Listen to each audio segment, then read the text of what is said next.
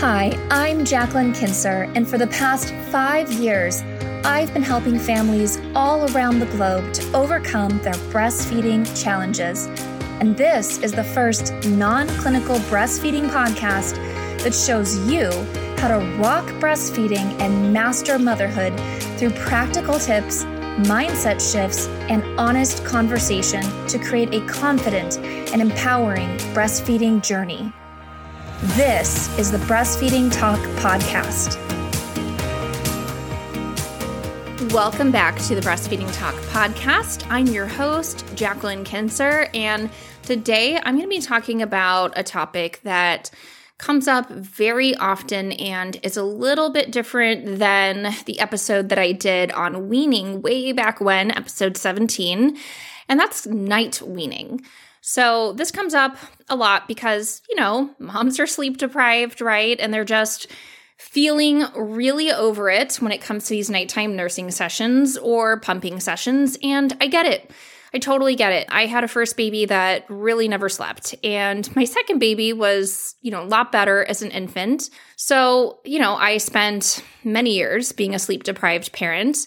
And it's really, really hard. And what I want to tell you is that First and foremost, if your sleep is so disrupted by your baby, not your own independent sleep issues like difficulty falling asleep or waking up early or something like that. It can often be a sign that something is actually wrong with your baby, not that, you know, they're trying to annoy you or they're super needy. Often it's a feeding issue.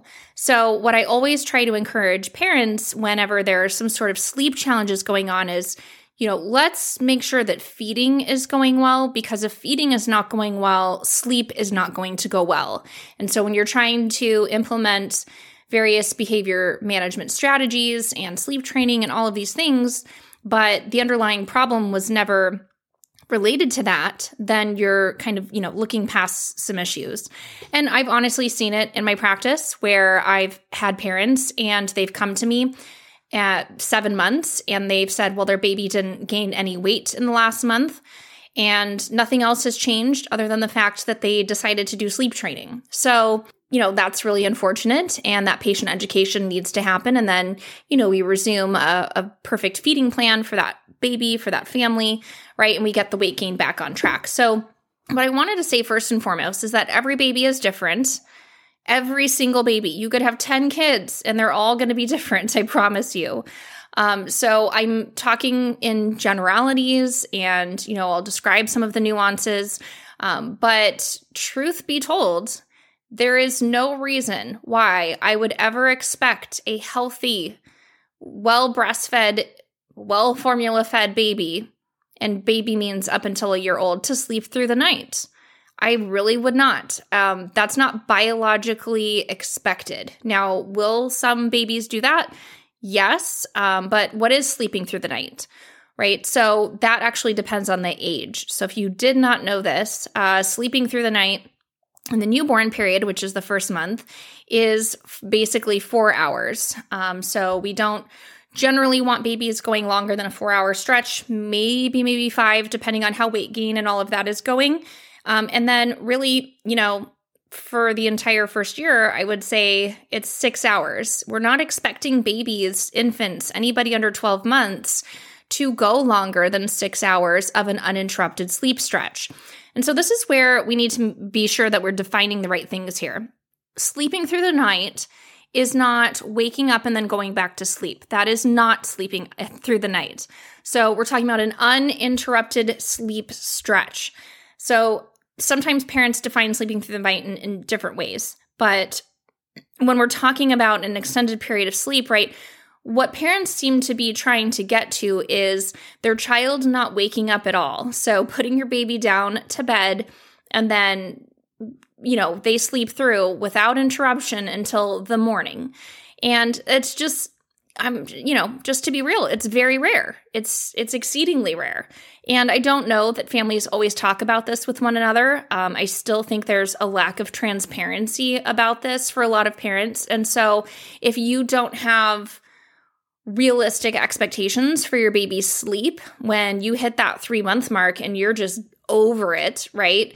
Um, man, this kid, you know, only sleeps three, four hours at a time. Yeah, well, that sounds really healthy and normal. But if you didn't know that that's normal, um, you could somehow see that as a problem, right? And then, of course, you know, there's always somebody, a friend, somebody on social media that's like, my baby sleeps eight hours. And you're like, what's wrong with my baby? Why can't mine sleep that long? So, you know, nothing is wrong necessarily. Uh, very unlikely that something is wrong. So, first of all, I just want to, you know, set the stage with what's normal, what's not. Um, even toddlers are still expected to wake up during the night, uh, once, maybe twice. You know, that's very, very normal. Uh, I have a six year old and a nine year old, and for the most part, they sleep throughout the night, but there are many nights where they don't. Now, they're able to put themselves back to sleep, but you know, even think of yourself as an adult. Do you ever get up to go pee in the middle of the night? Do you ever roll over and kind of wake up a little bit or you know something happens and you just wake up and then you go back to sleep right? So this is what our children are doing. Our children are not you know able to sleep better than we are really and if you have sleep issues if your partner has sleep issues then it's more likely than not that your child will also have inherited some sleep issues so sometimes just taking a step back and going, hmm, yeah, sometimes I do wake up at night, or sometimes I have a hard time falling asleep, or sometimes I wake up too early and I can't go back to sleep. Like, if there are anything if there are any issues that you've experienced yourself regarding sleep then i would just say you know come at this with a bit of grace for your own baby because i can tell you that I really have not known any adults to tell me that they just have a perfect sleep all night long. Um, we could either be getting more sleep because we're not getting enough or, you know, something like that, right? So that's important to remember. But really, again, I would say there's no magical date by which your baby should be sleeping a certain amount of hours. Again, every baby is different, and there is no expectation that they should not be waking up. And from a biologically normal perspective, you know, children really need to be parented to sleep through the age of four. But I will tell you, I saw this Instagram post yesterday, and it was some responses from children about observations that they've made of their parents. And one of those was from a six year old. I think I think the age was six. And the six year old said, I don't something along the lines of, I don't feel like my parents care about me anymore because they don't even tuck me in to go to bed anymore. And I thought that was just one of the saddest things. Um, that, you know, these parents had an expectation of, you know, this child is six years old and she can go to sleep by herself. Whereas this child is interpreting that to mean that the parents don't care about her. Um, I think the comment was, you know, it went a little bit further, and the child said, I could run away from home and my parents wouldn't know because they don't check on me at night. And that's very, very sad and disturbing. Um, but these are real thoughts that, you know, real children are having. And there were some, similar thoughts that were being expressed by these children that, you know, this child isn't going to vocalize that to their parents, but this is something that she's feeling internally. And I just want to remind you that you will be tucking your kids in for bed for a while. And if you have not hit the toddler stage yet, then um, you may not know what to expect, but it's there's a lot of resistance to bedtime a lot of the time. Uh, how many times do they need to get a drink of water or go pee or get their favorite stuffed animal or whatever, right? So this is, you know, a constant battle with my kids too.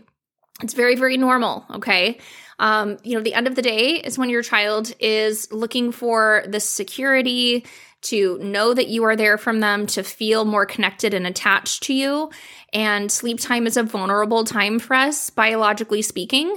Um, and for many children, emotionally, it's a vulnerable time, especially if you're you know, transitioning your child from being near you or sleeping in bed with you or what have you to being further away from you in their own room. And so, if that's a baby going in a crib and now suddenly, you know, they're further away from you as opposed to like a co sleeper right next to the bed or, or something of that nature, you know, those kinds of changes uh, might be something that your child has a hard time with. So I just like to remind families of that because it's really important to remember that your child is looking for connection with you and they are looking to feel safe and they are looking to feel cared about. And it's your actions more than your words that demonstrate that to your child. So, sleep training in and of itself, um, I have a whole episode with Rachel from My Sweet Sleeper on this. And so we can link that up in the show notes for you. But when you do sleep training where you deny meeting your child's needs in hopes that they will somehow just fall back asleep on their own, that breaks a lot of trust between you and your child.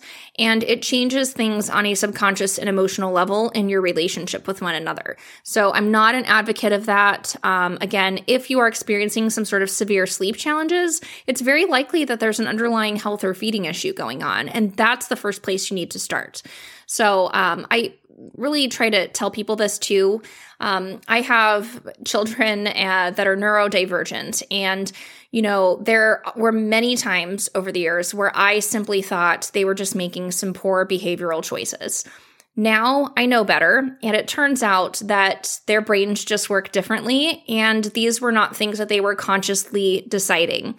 And if we can always make a point of remembering that Children, by their very nature, and I would argue adults as well, but especially children, by their very nature of being humans, they are hardwired to, you know, want to be a part of a societal group, right? To be connected, to want to grow, to learn, to to do all of the things we expect our little human children to do, right?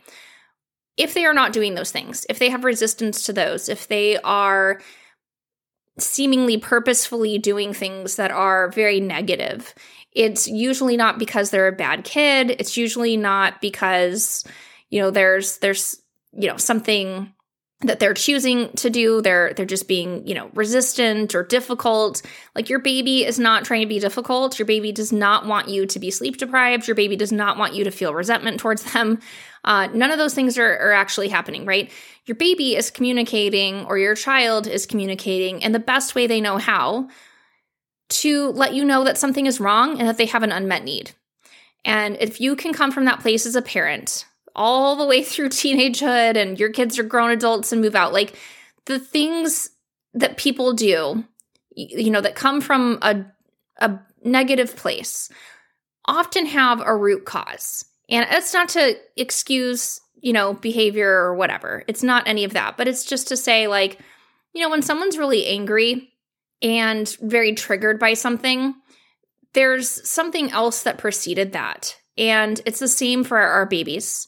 You know, if your baby is crying all of the time and you fed them and you've changed their diaper and you've burped them and you still can't figure it out, well, all your baby can do is cry. That's the only way they can let you know something is wrong, right? So it's not that your baby loves to cry. They don't. It's obviously very distressing for them. It does not feel good, okay? Um, they just they're uncomfortable. They're in some sort of pain. They don't know how else to get this need met, so they're going to cry. The goal is not to stop the crying. The goal is to figure out why is the baby crying? So your life will be much easier if every time your baby has a an undesirable behavior that they're exhibiting, if you just get curious, right? You get curious and you just ask that question of what could possibly be wrong, right? Like with a genuine curiosity, like what need is my baby not having met, met right now? Sometimes it's just as simple as being held by you. Um, other times it's, you know, something more involved. So, all of that to say that we're going to talk about night weaning. And one thing that's really important is that you and your partner, if you have one, are on the same page about this. I would never suggest that you approach this on your own and not have support. Um, if you don't have a partner or a partner in the home with you, maybe they travel a lot or something is going on, I would absolutely enlist the help of a supportive family member or a friend. Maybe you even work with um, a gentle sleep coach or consultant to guide you through this process because you can very much get in your own head about this and you can question yourself and you can uh, just, you know, second guess a lot of things. And so, if you have a discussion ahead of time with somebody who can support you in night weaning or, you know, even weaning in general, but especially night weaning, and you have a plan, then things are going to go so much smoother. You've got to prepare yourself. And this is what this episode is really about is that preparation piece. So I've already talked about just some of the things that you really should know going into this, but then this is really the other stuff that you need to prepare. So create a plan. I would honestly encourage you to write it down. And I would also say that you need to decide when you think it's the right time for your child. Like, is your child now a toddler and they're getting up a lot of the time and you know, kind of seems like they're goofing off a little bit, like, hey, I just need another cup of water, but like you already have a cup of water there for them, or, you know, something's going on where it just seems to become a habit, right? Or your baby, your toddler is like nursing every two hours and you just cannot get enough sleep, and you know their weight gain's good, you know they're well fed, they're getting milk during the day, like all of the needs are being met, but they just have kind of fallen into this habit that's a good time for you to decide to night wean. I'm not going to give you a particular age range of where you should do this. Some people will not do this um, and before their child is 18 months old. Some people wait till they're two. Um, I would just say that doing this before a year old is not something that I would recommend as a healthcare provider. So, again, every baby's different. Maybe there's an 11 month old that this is appropriate for, but I would say for the most part, it's probably unlikely. So, the next thing you want to do is start planning out your schedule for night weaning. So, this is going to be a multi week plan. um, it is not an instant fix, it is not an overnight thing, right? Um, you have to introduce some changes slowly and you have to get your child's buy in with this.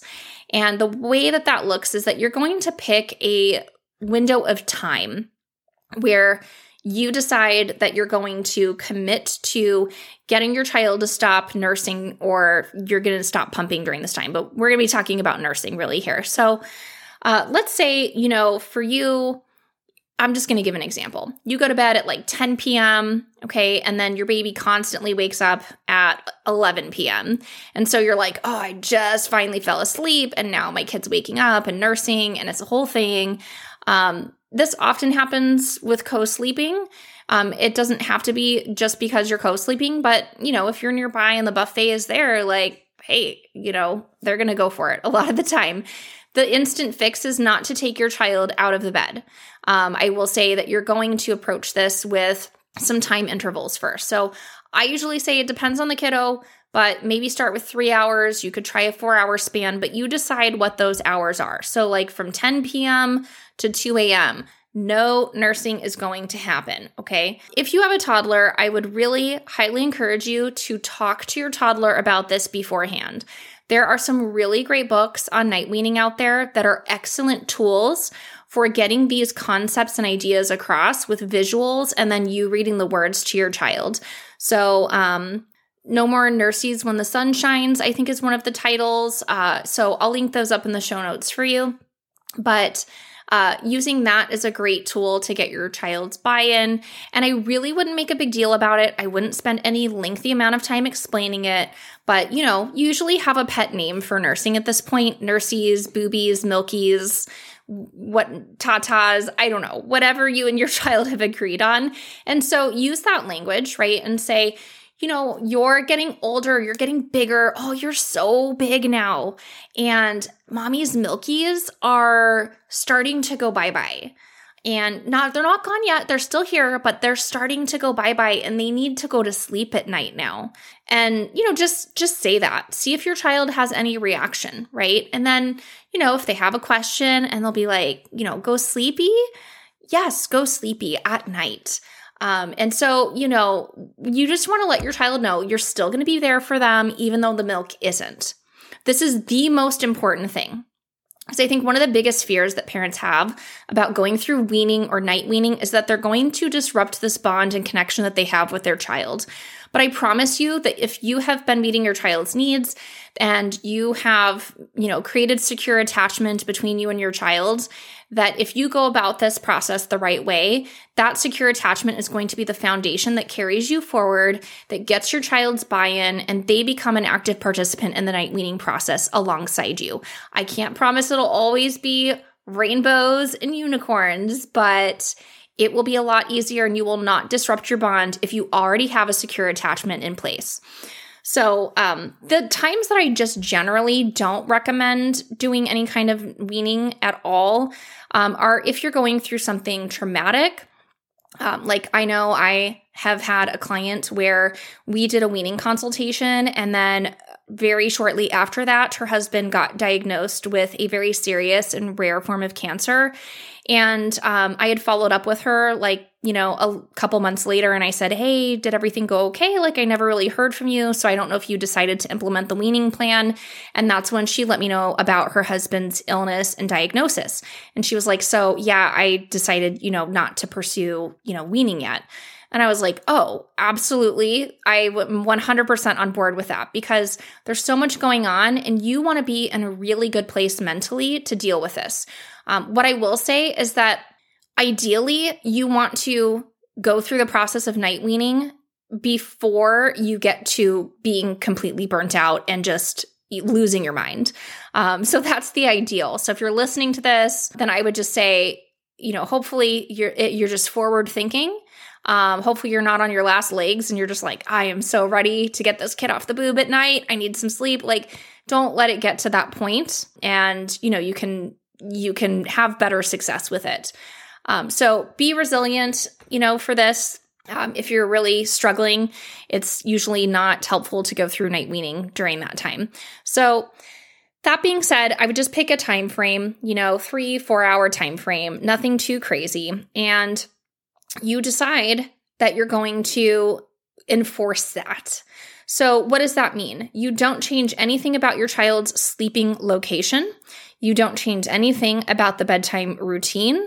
You nurse them to sleep if that's what they're doing. Most kids are. Um, and you know you're going to nurse them back awake and do all of that. You're going to cuddle with them, read to them, whatever your normal routine is. And you may just want to remind them gently that the milk is going away in the middle of the night. So when they wake up, you will be there to comfort them, to hug them, hold them, snuggle, rock them, whatever it is. And, you know, you're going to try this out. You're going to see how it goes.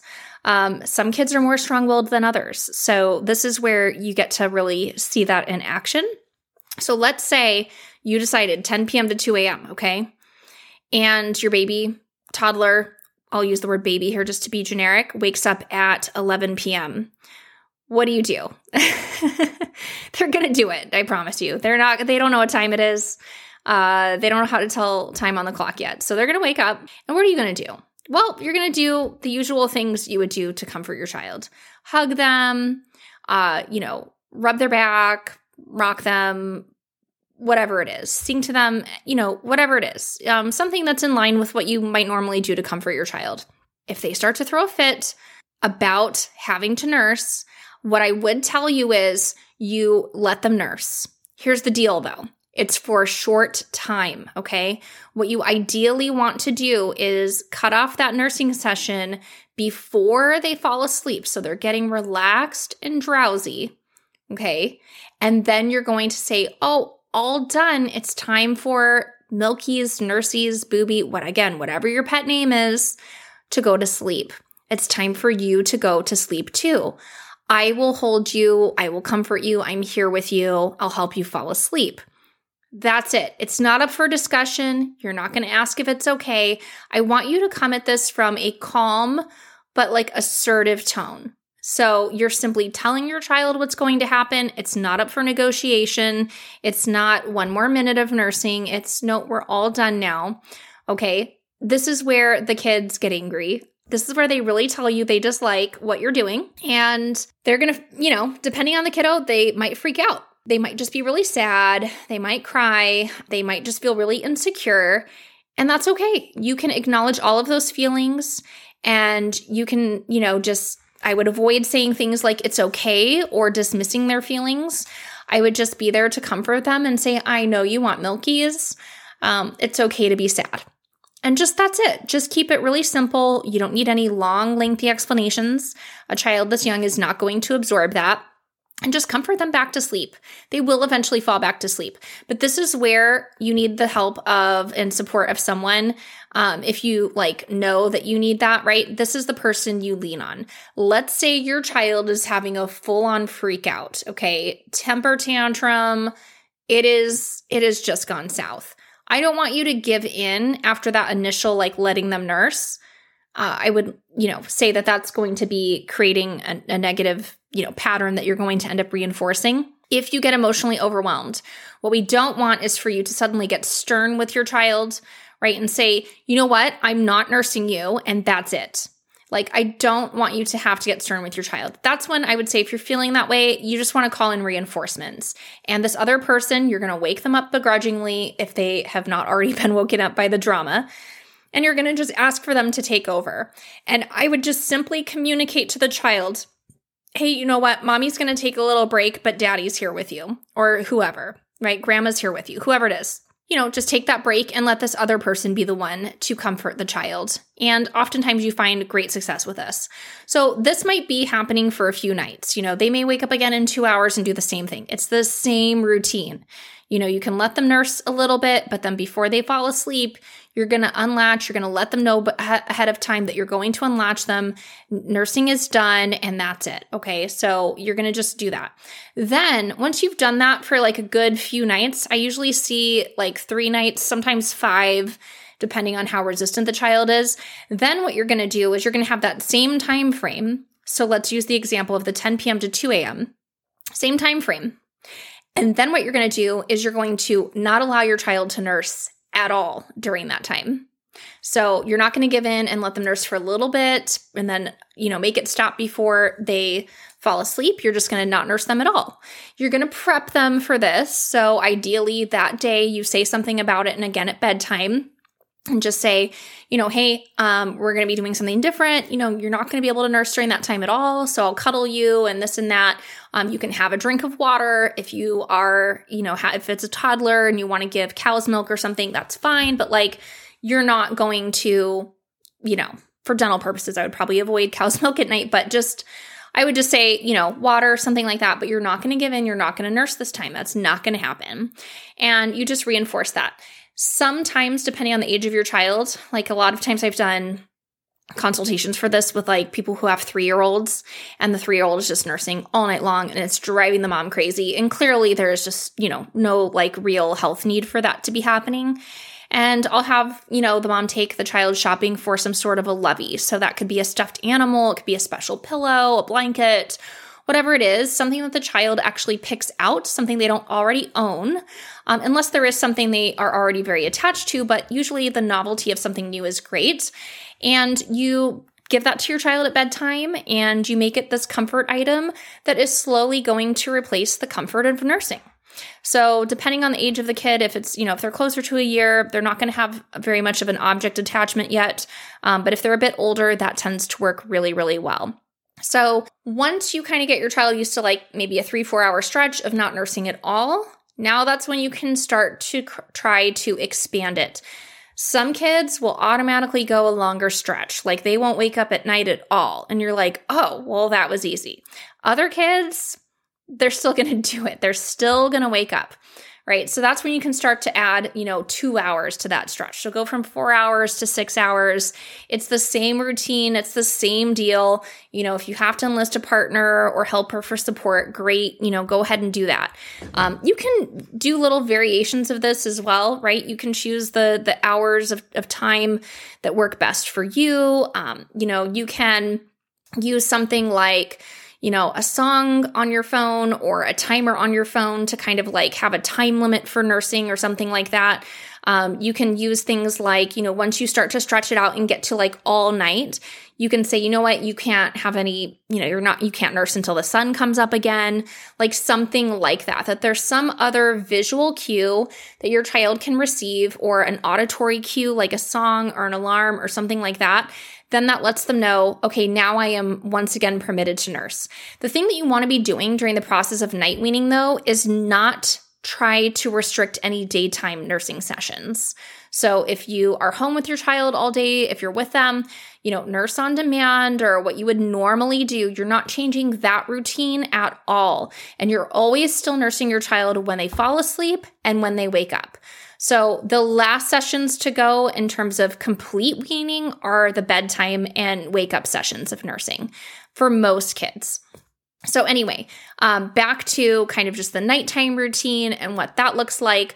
Once you've finally gotten your child to a place, which, you know, I would say this is really looking like a two week process, sometimes three weeks, depending on the child.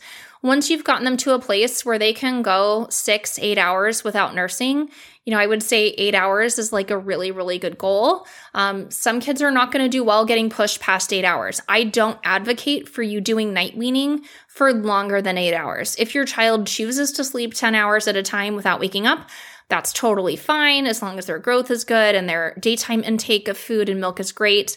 But I would not say that that is a requirement. I think eight hours is totally fine. Once you get to that mark, then you can start making other changes. That's where I would say now you can change to a different sleep environment or where you can start to do something different in the nighttime routine or the wake up routine. But those are changes that I would hold off on making until you've actually completed the night weaning process. Now, even though you've gone through all of this and it's, you know, worked out well and maybe, you know, you've gotten in a good rhythm, it's been a few weeks and your baby is no longer nursing at night, what I would say is that there can be relapses. And it's very very common that you know you'll your child will have an illness they'll be going through a developmental leap something big is happening during the day or what have you and they will wake up at night you don't need to do anything different um, other than just go back to that routine of cuddling, meeting their needs, holding them, comfort, comforting them. I would not recommend that you uh, that you resume nursing them. If you do that, you're going to reset all of this awesome work that you've done. Um, now, I will say if things don't go quite as well as what I'm describing here, let's say you go through a week or two weeks of going through, you know, night weaning and you're trying to push these time frames longer and longer and your child, you know, holding them and whatnot, they're really, you know, they're grabbing at your boob, they're reaching in your shirt, they're trying to really resume nursing. What you can do is you can try a little bit of a different strategy with them. So you can not hold them, you cannot pick them up. You can just leave them in wherever their sleep situation is, rub their head, touch them, you know, pat their back, something like that. Um, but then just creating a little bit more distance. So it's, you want to have some physical touch, but instead of holding and, you know, that maybe encourages a pattern of nursing, you can just touch your child again, really just your hand on them somewhere, reassure them, talk to them, sing to them, all of that. But then they need to fall back asleep with you doing that. So it just depends on the kid. I want to give you guys some options so that way you have some different strategies. I'm really not a purist about this. I don't like creating concrete sleep schedules unless I'm working one on one with a client and I know the family and I know the situation because otherwise there's just, you know, so much variation. So if you start this process as well and it is just too hard on you, like you were just like, I can't do this, it's very emotionally distressing, you know, maybe it's not the right time. Maybe your child truly is not ready for night weaning, and maybe you're really not ready for it. And that's okay. You can just decide to try this again in a month, in three months um, somewhere down the road. So I would really not encourage you to beat yourself up about this. I also wouldn't say that just because you've begun the process that you necessarily have to keep going through with it. You don't. You can say, you know what, we're going to take a break from this let's try again at a more appropriate time. And that's totally fine. You know, there's a lot of different strategies that you can throw in here. If you've listened to this episode, I would encourage you to also listen to episode 17, which is really more about like complete weaning. Um, but some of those tips and strategies are similar to what I've shared in this episode, but this is really more specific to night weaning. So I'd love to hear what your experience is with night weaning. If you do try some of these ideas, if you learned anything new from this episode, definitely share that by leaving a review. If you enjoy the podcast, you can leave a review on Apple Podcasts, send me a message on Instagram, take a screenshot of the episode and share it to your stories and tag us. We always love to hear from you about how you're enjoying these episodes and what you're learning from them. So thanks so much for listening, and I'll see you on the next episode.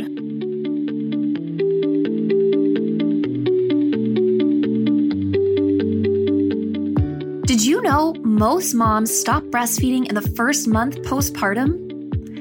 I believe succeeding at breastfeeding means having the right mindset in fact, studies show that the number one factor that determines breastfeeding success is commitment which is why I've created my incredible audio download of breastfeeding affirmations, where I give you actionable mantras so you can breastfeed your baby with confidence and peace of mind.